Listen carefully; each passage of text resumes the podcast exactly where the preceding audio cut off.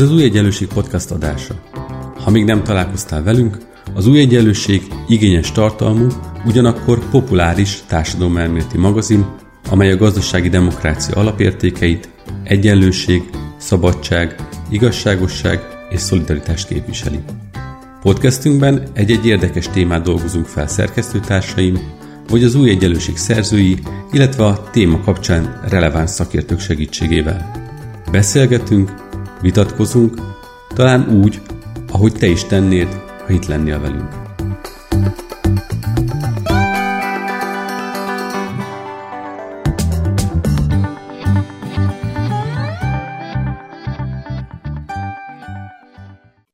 Az Új Egyenlőség podcastjében sokat foglalkozunk azzal, hogy milyen baloldali alternatívája van annak a gazdaságpolitikának, amit folyik Magyarországon, és sokat foglalkozunk azzal is, hogy a társadalom mit gondol ezekről a kérdésekről. És a mai adás ennek a kettőnek az elegye, hiszen a Policy Solutions Magyarország Értéktérképe 2022 kutatásban nézzük meg ezeket a kérdéseket. Én Kiss Ambrus vagyok, az Új Egyenlőség szerkesztője és a mai adás házigazdája, és beszélgető partnerem, szerkesztőtársam, Bíró-Nagy András, aki a Policy Solutions vezetője, és hát ők csinálják ezt az értékkutatást, aminek most már nem első alkalommal jelenik meg, hanem egy folytatásként lehet róla beszélni. Szia András, köszi szépen, hogy itt vagy. Szia Ambrus, köszönöm a lehetőséget. Na hát először is nézzük meg, hogy mi ez az értéktérkép, hogy készül, és engem leginkább a gazdaságpolitikai értékrend, gazdasági bal-jobb tengely érdekelne ebben a kérdésben, hiszen egy kicsit többet beszélünk talán a kulturális értéktengelyről, és valahogy elsikad ebben a metszetben az, hogy a magyaroknak milyen értékrendje és értékválasztása van ebben a gazdaságpolitikai bal-jobb skálán. De nézzük meg először, hogy mi az az értékrendkutatás, és hogy összefoglalva milyen változásokat láttatok az utolsó mérésétekben. Rendben. Tehát azt hiszem, hogy azt kell mindenek előtt hangsúlyozni, hogy amikor egy ilyen úgynevezett értéktérképet készítünk, akkor nem arra vagyunk kíváncsiak, hogy az emberek magukat hova rangsorolják be, tehát hogy mit mondanak magukról, hogy ők jobboldaliak, vagy baloldaliak, vagy konzervatívak, vagy liberálisok, és így tovább, hanem arra kérjük őket, hogy válaszoljanak alapvető értékrendbeli kérdésekre, és ezekre az alapvető értékrendbeli kérdésekre adott válaszaik alapján soroljuk be mi őket, hogy valójában ők hol vannak. És ez azért nagyon fontos, hogy ezt a módszertant csináljuk, és ahogy mondtad, ezt valóban 2018-ban is megcsináltuk már ugyanezzel a kérdéssorral, és azért most lehet összehasonlító eredményeket mondani arról, hogy 4 év alatt a társadalomban mi változott. Szóval ez azért fontos, hogy ezt ezzel a módszertannal csináljuk, mert nagyon sokszor nincs átfedésben az, aminek az emberek magukat hivatalosan tekintik, meg egyébként amilyen közpolitikai álláspontokat egyébként, vagy értékeket egyébként a valóságban helyesnek tartanak. És ugyanígy van ez a pártokra, tehát hogy nagyon sokszor rájuk aggatunk ilyen-olyan jelzőket, hogy egyik párt ilyen, meg másik, meg olyan, de sokszor ez nincsen köszönő viszonyban sem azzal a közpolitikai tartalommal, amit valójában képviselnek. És mi ebben a kicsit ilyen káoszos helyzetben próbálunk egy kicsit rendet vágni, a tekintetben tehát, hogy mi számít Magyarországon ma jobboldalinak, és mennyien vannak ezek az emberek, mondjuk akár a gazdasági tengely tekintetében, mennyien vannak a baloldaliak, és ugyanez igaz egy kulturális tengely tekintetében, és valóban a magyar közéletben nagyon sokat beszélünk ilyen kulturális kérdésekről, most legutóbb akár az abortuszról, vagy az előző időszakban nagyon sokat az LMBTQ kérdésekről, korábban a bevándorlásról, tehát hogy nagyon sok kérdésben el lehet helyezni az embereket, és nyilván a nagy összegzés pedig kidobja, hogy egyfajta koordinátorrendszeren, amit ennek a két tengelynek, tehát a gazdasági tengelynek és a kulturális tengelynek a keresztezéséből összehozunk, el tudunk helyezni mindenkit, egy országos reprezentatív mintán, tehát 1000 embert mi elhelyeztünk ezen az értéktérképen, és nyilvánvalóan így azt is jól látjuk, hogy milyen típusú emberből van kevesebb vagy több az országban 4 év alatt. És hogy mondjak is valamit idevezetésként a fő eredményekről, a téged jobban érdeklő gazdasági tengelyen a főállítás az az, hogy 2018 után 2022-ben is jelentős többségben vannak azok a magyarok, akiket egyébként baloldalinak lehet besorolni a saját értékválasztásai alapján. A jobboldali gazdaságpolitikai piacpárti álláspontok nem lettek népszerűbbek 4 év alatt, ez körülbelül a magyar társadalom 10%-ára jellemző, hogy ilyen értékekre nyitott. Ami változásként felmutatható, az az, hogy a korábbi nagyon markáns baloldali pozíciója sok embernek, elsősorban a kistelepülések Magyarországán elkezdett inkább egy ilyen középértékhez közeli pozíciót felvenni, nem ment át jobb oldalra, de nagyon sokan jelentősen beljebb húzottak a gazdasági baloldali spektrumon belül, és igazából szerencsére annak köszönhetően, hogy 14 ilyen gazdasági és szociális jellegű kérdéssel mértük a gazdasági álláspontot, ebből azt is meg tudjuk mondani, hogy mi okozta a romlást, és szerintem ez egy érdekes kérdés, amiről akár érdemes is későbbiekben beszélni,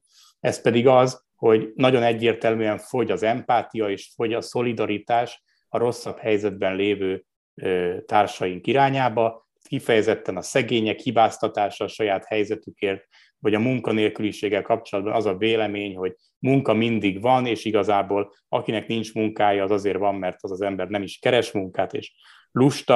Tehát ez a típusú vélemény, illetve az is, hogy aki szegény, az igazából maga tehet róla, hogy ebben a helyzetben van.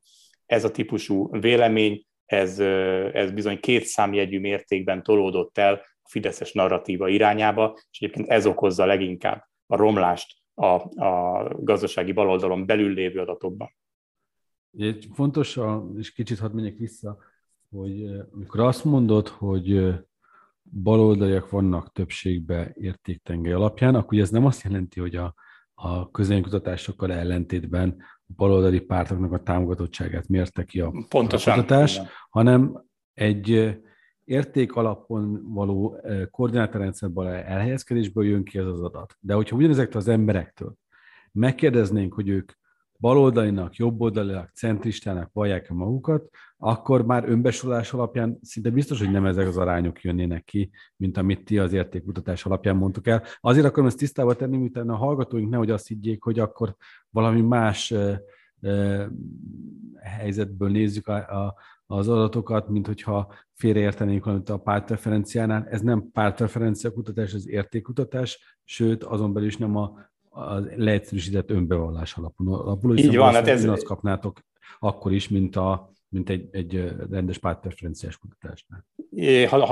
Hasonlót, de körülbelül egyébként úgy néz ki az erősorrend, és valóban én is azzal kezdtem, ugye, amit te most itt még egyszer aláhúztál, hogy itt nem arra vagyunk kíváncsiak, hogy mit mondanak magukról az emberek, hogy ők micsodák, hanem mi majd megmondjuk róluk, hogy egyébként ők valójában értékviláguk tekintetében hova sorolhatók be, annak ellenére, vagy azzal szemben, aminek ők mondják magukat.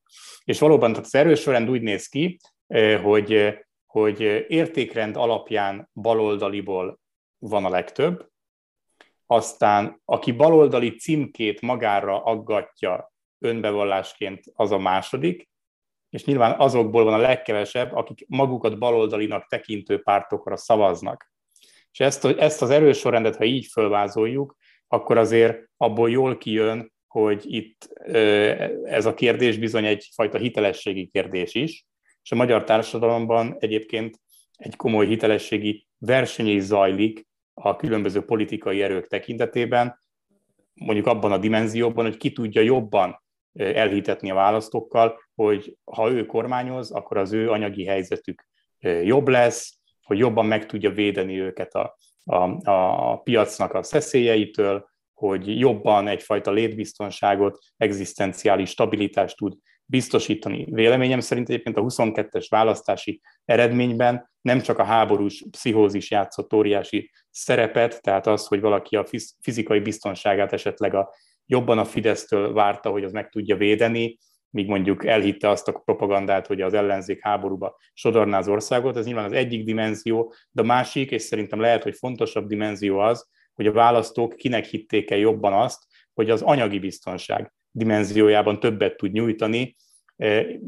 Én úgy gondolom, hogy az adatokból jól látszik, hogy nagyon sokan, akár még a magukat baloldalinak tekintő szavazók körében is, ezt a Fideszben jobban látták áprilisban, mint az ellenzékben. Tehát ezért nagyon fontos, hogy lássuk, hogy egyébként önmagában baloldali típusú politikára gazdasági és szociális kérdések terén igenis van igény.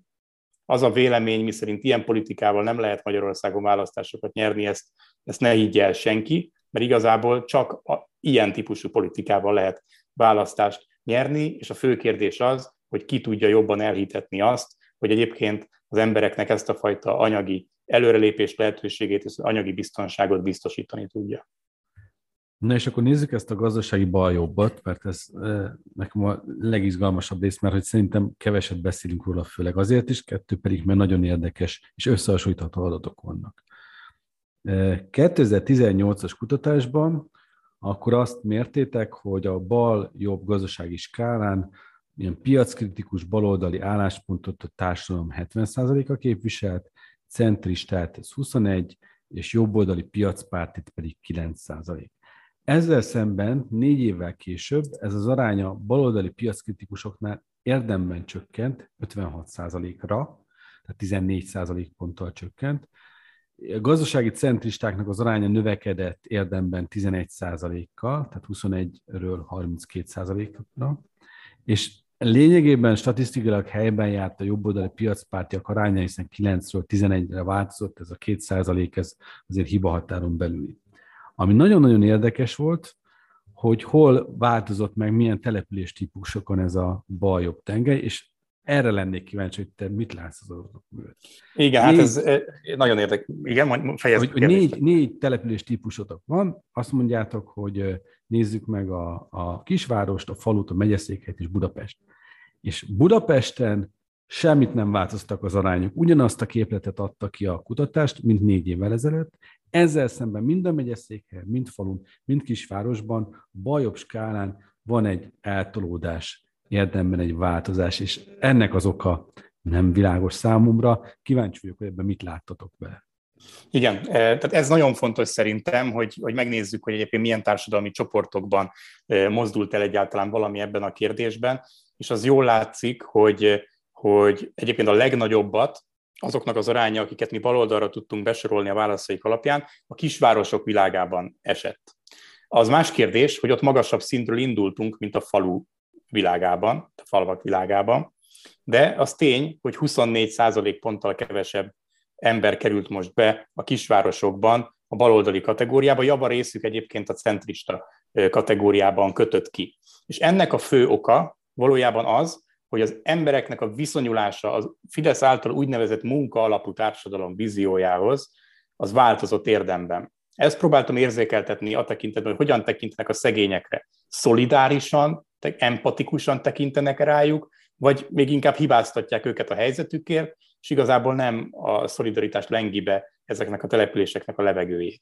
És valójában ebben látunk például egy óriási romlást, itt 16 pontnyi romlás van a tekintetben, hogy a szegényeket valaki hibáztatja-e vagy sem a helyzetéért, ugyanúgy a munkanélkülieket, hogy valaki azt gondolja-e, hogy ez csak azért van, mert ő maga tehet róla és lusta és nem keres munkát. Itt egy 11%-pontos visszaesést látunk a baloldali álláspont tekintetében, ami ugye ezt azért egy szélesebb gazdasági és szociális kontextusba helyezni a munkanélküliség kérdését, és nem feltétlenül csak az áldozathibáztatás tenné ezt ki. És van egy harmadik állítás, amit szintén mértünk, és ami ebbe a csokorba tartozik. Ez, amit nagyjából Lázár János úgy fogalmazott meg, hogy mindenki annyit ér, amennyit, nem tudom pontos, hogyan van a mondás, de hogy mindenki annyit ér, amennyit fizetnek a munkáért, vagy amilyen neki van, annyit is ér. Azt hiszem, valami ilyesmi volt ott a mondás, és mi egy olyan állítást tettünk be ide, hogy minden munka annyit ér, amennyit fizetnek érte. És ez a vélemény is, ez 18 ponttal a jobboldali irányba, tehát nagyjából a Lázár Jánosi világképnek megfelelően mozdult el, és hol mozdult el? Elsősorban a kis települések világán. Amikor itt az elmúlt napokban beszélgettem emberekkel ezekről az eredményekről, akkor mondjuk olyanok, akik kis településeken pultozták végig a kampányokat, azok azt mondták, hogy ők nincsenek igazából meglepve ezen az eredményen, vagy ezen a változáson, ugyanis azokon a helyeken, ahol a szegénységnek valóban arca van, ahol a munkanélküliségnek valóban arca van, tudják ezt konkrét emberekhez kötni, látják, hogy miről és kikről van szó, ott valóban tapasztalnak egy ilyenfajta szolidaritás hiányt, ami egyébként korábban is megvolt. Ezt a bemutatónkon pénteken Lakner Zoltán, aki a vendégünk volt, is kiemelte, hogy a szolidaritás hiány mindig is jellemezte a magyar társadalmat.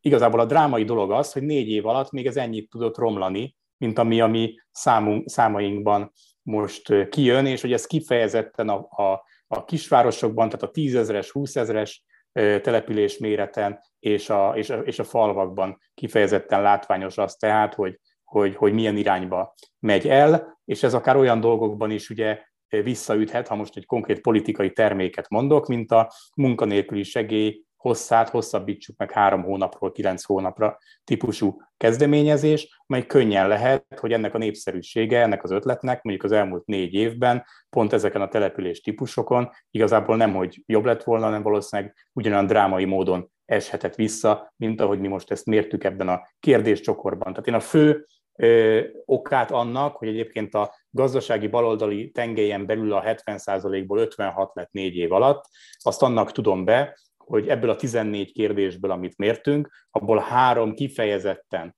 ezt a rosszabb helyzetben lévő emberekkel szembeni szolidaritást, vagy empátia meglétét és hiányát,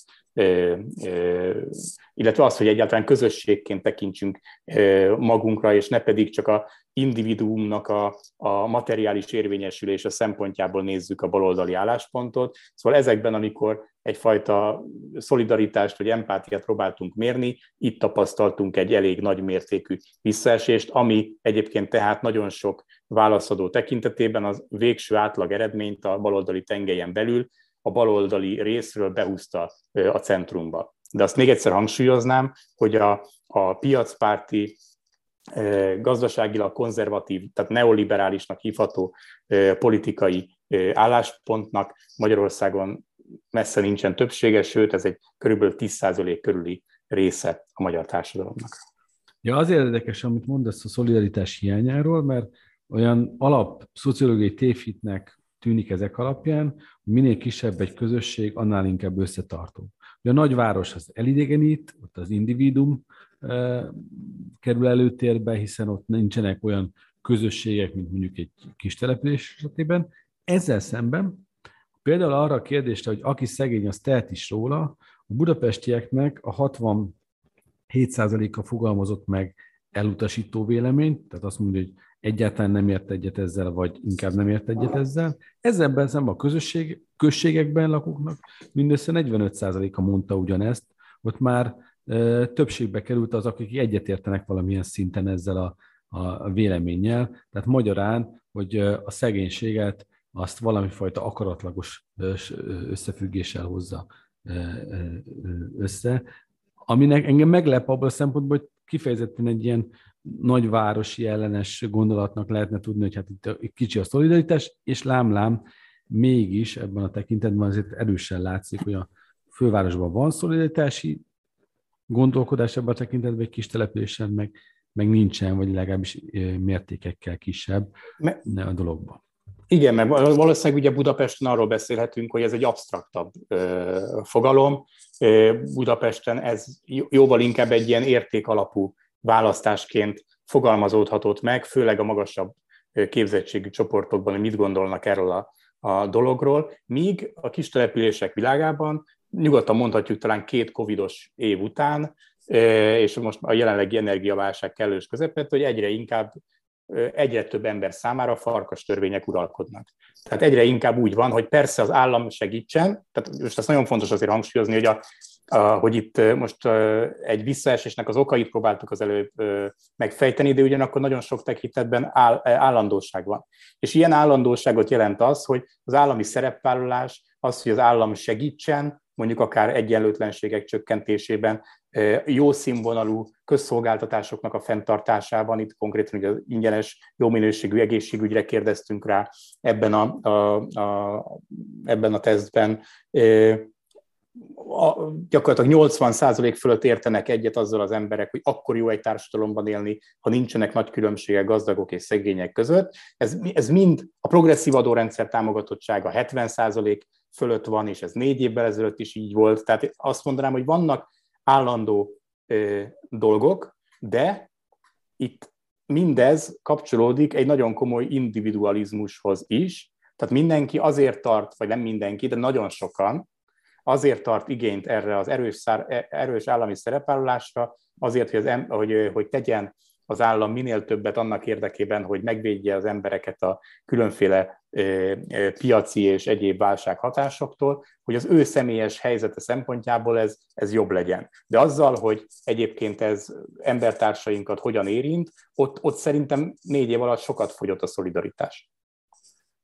Ugye van egy ugyanilyen tényállítás, ahogy ezt te is utaltál rá, hogy rosszabb helyzetben lévők társadalmi felemelkedését az államnak támogatnia kell, és ebben ezért elsöprő többsége van annak az álláspontnak, ami ezzel egyetért. Én most is 78% támogatja, erre utaltál az előbb, hogy azért 18-ban egy picivel magasabb volt, ez 5%-ponttal magasabb volt még. De például ebben a szegmensben településtípusok között nem lehet látni különbséget, tehát budapestieknek a 83%-a mondja azt, hogy ő inkább egyetért, vagy teljes mértékben egyetért azzal, hogy a rosszabb helyzetben lévőket támogatnia kell az államnak. A községekben lakók esetében ez 87%, vagy 77%, tehát igazi nagyon nagy szignifikáns különbség nincsen ebben a tekintetben, és azért ez ahhoz képest, hogy aki szegény, az tehet is róla kérdésben már van különbség, ebben meg láthatólag azért inkább nincsen különbség a települési típusok között, ami szerintem egy kicsit ellentmondásnak tűnik azért. Hát én ebben úgy látom, hogy akkor, amikor arról beszélünk, az államnak támogatni kell a társadalmi felemelkedést, akkor nagyon sokan azt mondják, hogy persze engem támogasson ebben az állam, de ugyanakkor, aki kifejezetten rossz és elhagyatott helyzetben van, az azért egyénileg felelős azért a helyzetért, amiben van. Én nem látom annyira ebben az ellentmondást, szerintem egyszerre van meg az állami szerepvállalás iránti igény, és egyszerre van meg az a fajta individualizmus, ami tehát ehhez a szolidaritás hiányhoz hozzájárul. Tehát ezt a materiális biztonságot, az anyagi előrelépésnek a lehetőségét nagyon sokan igazából csak maguknak keresik, és azzal már kevésbé foglalkoznak, hogy a többieknek is jut-e. És különösen fontos szerintem, hogyha igen, és talán ezt nem kihagytuk még eddig a számításból, hogy nagyon komolyan ez a szegénységes, munkanélküliséges kérdés azért egy etnicizáló tartalmat is kaphat, és nagyon sokan a cigánysággal is köthetik össze azt, amikor erre a választ, vagy erre a kérdésre választ keresnek. Abból merem ezt így összekötni, meg levonni, hogy a kulturális tengelyen azért a cigányság integrációjára is rákérdeztünk, hogy erről mit gondolnak az emberek, és azért ott 72% igazán negatívan tekintett annak a lehetőségére, hogy a cigányság egyáltalán beilleszkedhet a magyar társadalomba, és, vagy felzárkóztatható egyáltalán, mint társadalmi csoport. Tehát én azt gondolom, hogy itt azért, főleg amikor a kis települések világáról beszélünk, főleg Kelet-Magyarországról beszélünk, akkor nehéz úgy beszélni arról, hogy a szegények tehetnek-e a helyzetükről, vagy a munkanélküliek tehetnek-e a helyzetükről, hogy nem vesszük figyelembe azt, hogy egyébként van ennek egy nagyon kemény cigánysággal kapcsolatos metszete is. De erre mondtad azt, hogy a szegénységnek lesz arca egy kis településen, lesz arca, és ehhez kötik hozzá. Még egy elemet emelnék ki, ami szerintem az elkövetkező hetekben, hónapokban érdekes lesz, az a munkavállalói érdekérvényesítés, nyomásgyakorlás. Ezt is megkérdeztétek 4 évvel ezelőtt, hogy egy munkavállalónak akkor is legyen joga sztrájkolni, ha a sztrájkja miatt a lakosság többségének kényelmetlenséget okoz. Erre engem akkor is meglepett, hiszen azért az emberek szeretnek kicsit fotelforradalmárok lenni, főleg akkor, hogyha nem kell kényelmetlenségekkel számolni, és nyilván persze egy kutatás során sokkal egyszerűbb rámondani erre azt, hogy persze egyetértek, hogy legyen kényelmetlenség, csak érdekérvényesítésben joga legyen nagyobb lehetőség a dolgozóknak, de minden esetre itt 68% a magyaroknak azt mondta, hogy valamilyen mértékben egyetérte azzal, hogy a sztrájk, még ha kényelmetlenséggel is jár, akkor is legyen sztrájkhoz való joga egy munkavállalónak. Ebben is azért mutattatok ki egy eltérést, egy 5%-ponttal kevesebben mondják ezt most, mint 4 évvel ezelőtt, de még mindig azért többsége van a magyarok körében ennek a gondolkodásnak. Az egyébként őszintén meglep, hogy például a Momentum szavazói ebben a tekintetben azért lefele kilógnak a nem csak ebben. Ellenzéki táborban, hiszen például egy DK-MSZP-s szavazóhoz képest majdnem 20%-ponttal kevesebben gondolják azt, hogy a sztrájkhoz való jog, az felül kell, hogy írjon mindent. De ennek ellenére azért többsége van ennek az álláspontnak, ami meglepő, de azért egy biztató jel abban a tekintetben, hogy nem veszed ki a teljes szolidaritás a magyar társadalomban. Nem, távolról sem. Tehát ezért nem szeretném, hogyha azt hangsúlyoznánk túl, hogy miben van a romlás, mert ugye 14 állításról beszélünk, amiből ez a blokk, amit itt most elég hosszan kiveséztünk, persze fontos blokk, ez ugye 3 kérdésre vonatkozik, és mondjuk pont a sztrájk mint alapelv, vagy mint jog támogatottsága tekintetében is azért ez nem egy jelentős különbség, ami volt, hanem még mindig egy ilyen 2/3 fölötti támogatottság. Amit viszont elkezdtél itt most ennek kapcsán feszegetni, ez nagyon fontos, mert szerintem erről tényleg nem szoktunk egyáltalán beszélni, és ez pedig az, hogy a jelenlegi ellenzéken belüli különbségek azok hogy néznek ki, akár a gazdaságpolitikai és szociális kérdésekben való vélekedések tekintetében. Ugyanis az látszik, hogy csináltunk egy ilyen többváltozós elemzést is, amiben mindenféle szociodemográfiai és pártpolitikai dolgot bedobtunk, és megnéztük, hogy mi mennyire hat arra, hogy valaki gazdaságpolitikai baloldali vagy jobboldali álláspontot foglal el, és ebben nagyon szépen kirajzolódott, hogy az ellenzéken belül nagyjából balról jobbra menve milyen szavazói csoportok vannak, és ebből egyébként az derült ki, hogy a momentumosoknak a gazdasági világképe az nem sokban különbözik a fideszesékétől, tehát konkrétan statisztikai értelemben nem mutatott szignifikáns különbségeket a fideszes tábor és a momentumos tábor. Míg ettől jóval balra helyezkedik el gyakorlatilag mindenki, és nagyjából úgy néz ki az erős sorrend, hogy tőlük balra vannak a DK-sok, és a DK-sokon túl vannak az MSZP-sek, és például a párbeszédeseket is felrajzoltuk, mindenkit felrajzoltunk, függetlenül attól, hogy mekkora mintával voltak jelen ebben az 1000 fős lekérdezésben. Egyszerűen azért, mert kíváncsiak voltunk, hogyha még ha ez inkább csak egy illusztráció is, hiszen nem tudunk itt több 100 fős vagy akár 1000 fős mintákat egy-egy ellenzéki pártból előállítani, de azért mégis szimbolikusan ábrázoljuk, hogy ki hol helyezkedik el, és nagyon szépen kirajzolódott, hogy balról a közép felé, mert nem mondanám, hogy a momentumosok jobb oldalon vannak, de azt mondanám, hogy mondjuk ők kifejezetten egy ilyen centrista pozícióban vannak javarészt, és az ellenzéken belül ők adták általában a legtöbbször, a legnagyobb mértékben a piackonform válaszokat, és a legkevésbé piackritikus válaszokat. Szerintem ez egyébként a Momentumnak, mint pártnak az önképéhez így illik is.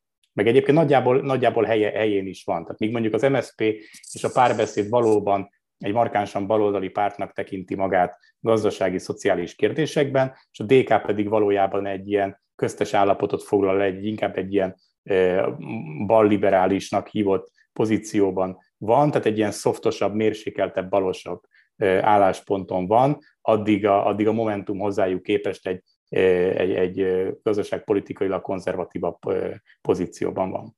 És ez a sztrájk kérdésnél is gyönyörű szépen kijött, úgyhogy örülök neki, hogy ennek kapcsán ezt be is dobtad.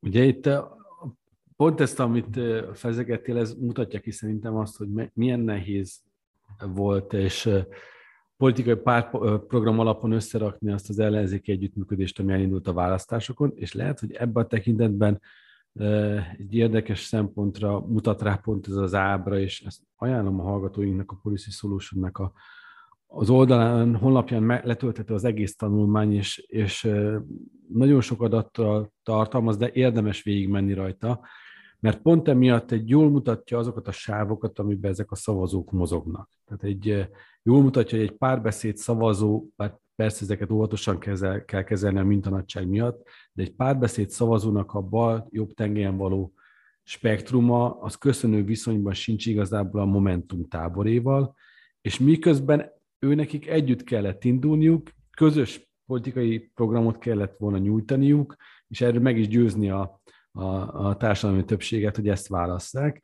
És az is izgalmas egyébként a dologban, hogy a magukat baloldalinak mondó pártok, tehát mondjuk az MSZP, a Párbeszéd képes is volt összeszedni ezeket a szavazói rétegeket ebből a szempontból, hiszen ő azért jobban eltolódott balra, még egyébként az adatok alapján 2018-hoz képest is képes volt balrább menni, miközben a többi pártnál nem biztos, hogy ez történt. Úgyhogy azt hiszem, hogy ezek az adatok önmagukban mutatnák arra egy képet, hogy mi történt áprilisban, és egyébként ez fontos tudni, hogy az adatfelvétele az áprilisi választásoktól nem messze volt, tehát azért azt jól lerajzolja. Egy hónappal utána lett vége az adatfelvételünknek, tehát május 4-én zárult. Tehát valójában már egy választás utáni képet mutat, de valóban a választásokhoz közelít. És a beszélgetés végén csak, mert hogy itt... kedvenc témám az éven elvitte az időt a gazdasági bajok tengely, és ebbe is volt valójában a változás, hiszen hogyha valaki van ideje és végiglapozgatja a kulturális bajok tengelyt, vagy ahogy ti nevezitek társadalmi bajok tengelyt, abban igazából nagy változás 2022 és 2018-hoz képest nincsen. Ugyanazt a diagramot rajzolja ki valahogy a kép, egy picit mozog néhány adat, de ugyanilyen erős eltolódást nem lehet azért látni.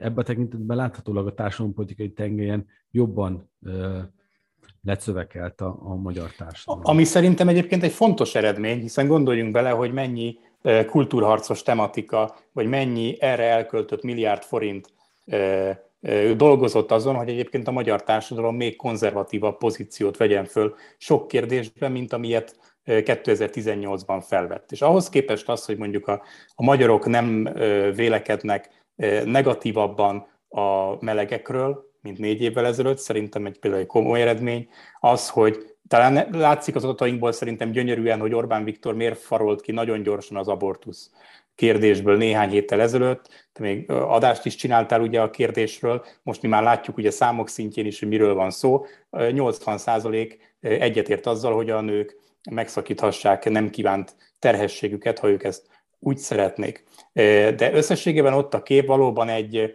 viszonylag komoly állandóságot mutat, de szerintem ez önmagában is egy eredmény, hiszen nekem az előzetes várakozásom például az volt, hogy ezen a tengelyen bizony jobbra fognak csúszni a számok. És valójában itt jobban lepergett, én azt gondolom, itt jobban lepergett a propaganda a magyar társadalomról, ahhoz képest, ahogyan mondjuk a kis településeken átment ez a szegény hibáztatós munkanélküliekre is ilyen szolidaritás hiányosan tekintő jobboldali gazdasági és szociális vélemény. A kulturális tengelyen e tekintetben egy állandóság van, ahol van egyébként, tehát ez az összszám, viszont hogy jön ki ez az agregált szám, ez nagyon fontos szerintem így zárásként. Ugyanis azt mutatja a helyzet, hogy Budapesten 13%-ponttal több progresszívet találtunk, tehát kulturális értelemben nyitott, liberálisabb embert, mint 4 évvel ezelőtt. Tehát 13 pont plusz. Falun viszont 9 pont mínusz. És bár az összesített agregált szám ugyanaz lesz nagyjából országosan, viszont azt látjuk, hogy ennek az összetétele nem ugyanaz, mint 4 évvel ezelőtt, hanem van egyfajta, és ez viszont a település típus tekintetében ennyire nem volt meg a gazdasági tengelyen, mert ott a gazdasági baloldali vélemény az igazából mindenhol többségben van. Viszont a kulturális tengelyen látunk egyfajta szétcsúszást, látunk egy még nyitottabb, még liberálisabb, még progresszívebb Budapestet. Ezt a véleményt látjuk többségben a megyeszékhelyeken is, és mintha a kistelepülések Magyarországa, és ez már a kisvárosokban elkezdődik ez a kistelepülések Magyarországa, ez meg mintha egy egyre konzervatívabb véleményen lenne nagyon sok kérdésben. Tehát itt viszont a belső megoszlása az agregált számnak az, ami mutat egyfajta szétcsúszást, és szerintem ez egy politikailag nagyon súlyos kihívás, hogy hogyan lehet egy olyan ellenzéki tábornak, amelynek a magja egyébként progresszív baloldaliakból áll, tehát gazdasági balos, értékrendűekből, akik ugyanakkor kulturálisan nyitott, liberálisabb értékeket vallanak. Ez adja ki az ellenzéki tábornak a többségét, de ugyanakkor ennek az ellenzéki tábornak a bővítése olyan irányba lenne leginkább lehetséges, ahol már inkább kulturálisan konzervatívabb vélemények azok, amik uralkodnak. Az én megfejtésem erre egyébként az, hogy biztos, hogy nem a kulturális témáknak a polarizálásán keresztül és a kultúrharcok megvívásán keresztül vezet az út a szavazótábor bővítése irányába, hanem jóval inkább egyébként mindenkit érdeklő, mindenkit húsba vágóan érintő, és egyébként baloldali véleményekkel többségében rendelkező megélhetési és gazdasági és szociális típusú ügyek azok, amelyek valószínűleg jelenthetik az ellenzék számára inkább a betörés lehetőségét erre a kistelepülési világra. Nyilván nem kulturális konzervativizmusban kell vagy tud versenyezni az ellenzék a Fidesszel ezen a település típuson. Legyen ez a zárszó. Tényleg ajánlom a hallgatóinknak, hogy lapozzák át ezt a kiadványt, online elérhető még egyszer a Policy Solutionsnak a honlapján, illetve ennek a podcast beszélgetésnek a leíratába is belerakom az elérhetőséget, így akkor onnan is el lehet érni. Érdemes lapozgatni az adatokat. Nagyon sok metszetet lehet még ezen kívül látni, olvasni, amiket most szóba hoztunk. Úgyhogy hát nincs más hátra, mint akkor, hogy ezt a mai beszélgetést bezárjuk, és hát a elkövetkező hetekben más témákkal, akár külföldi témákkal is jövünk, hiszen Brazíliában elnökválasztás második fordulója van, beszéltük Andrással, hogy ezt mindenképpen feldolgozzuk majd az Új Egyenlőség podcast keretében, úgyhogy azokat az adásokat is ajánljuk a figyelmekbe, és hát ahogy elhangzott, például itt az értékrend kapcsán volt egy beszélgetés, sőt, tulajdonképpen két beszélgetés is az abortusz ügyében, illetve a nők kérdése, illetve a gender tematika kapcsán, ezeket is érdemes visszahallgatni, meghallgatni, akik még nem tették meg.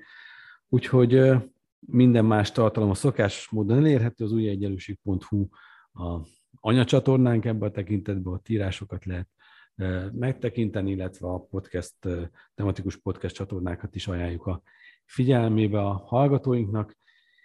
Köszönöm szépen, András, hogy a mai beszélgetést megcsináltuk, és hát akkor folytatjuk a következő hetekben, és várjuk vissza a hallgatóinkat. Én Kiss Ambrus voltam, a mai adás házigazdája. Legyen szép napjuk mindannyiuknak. Viszont hallásra!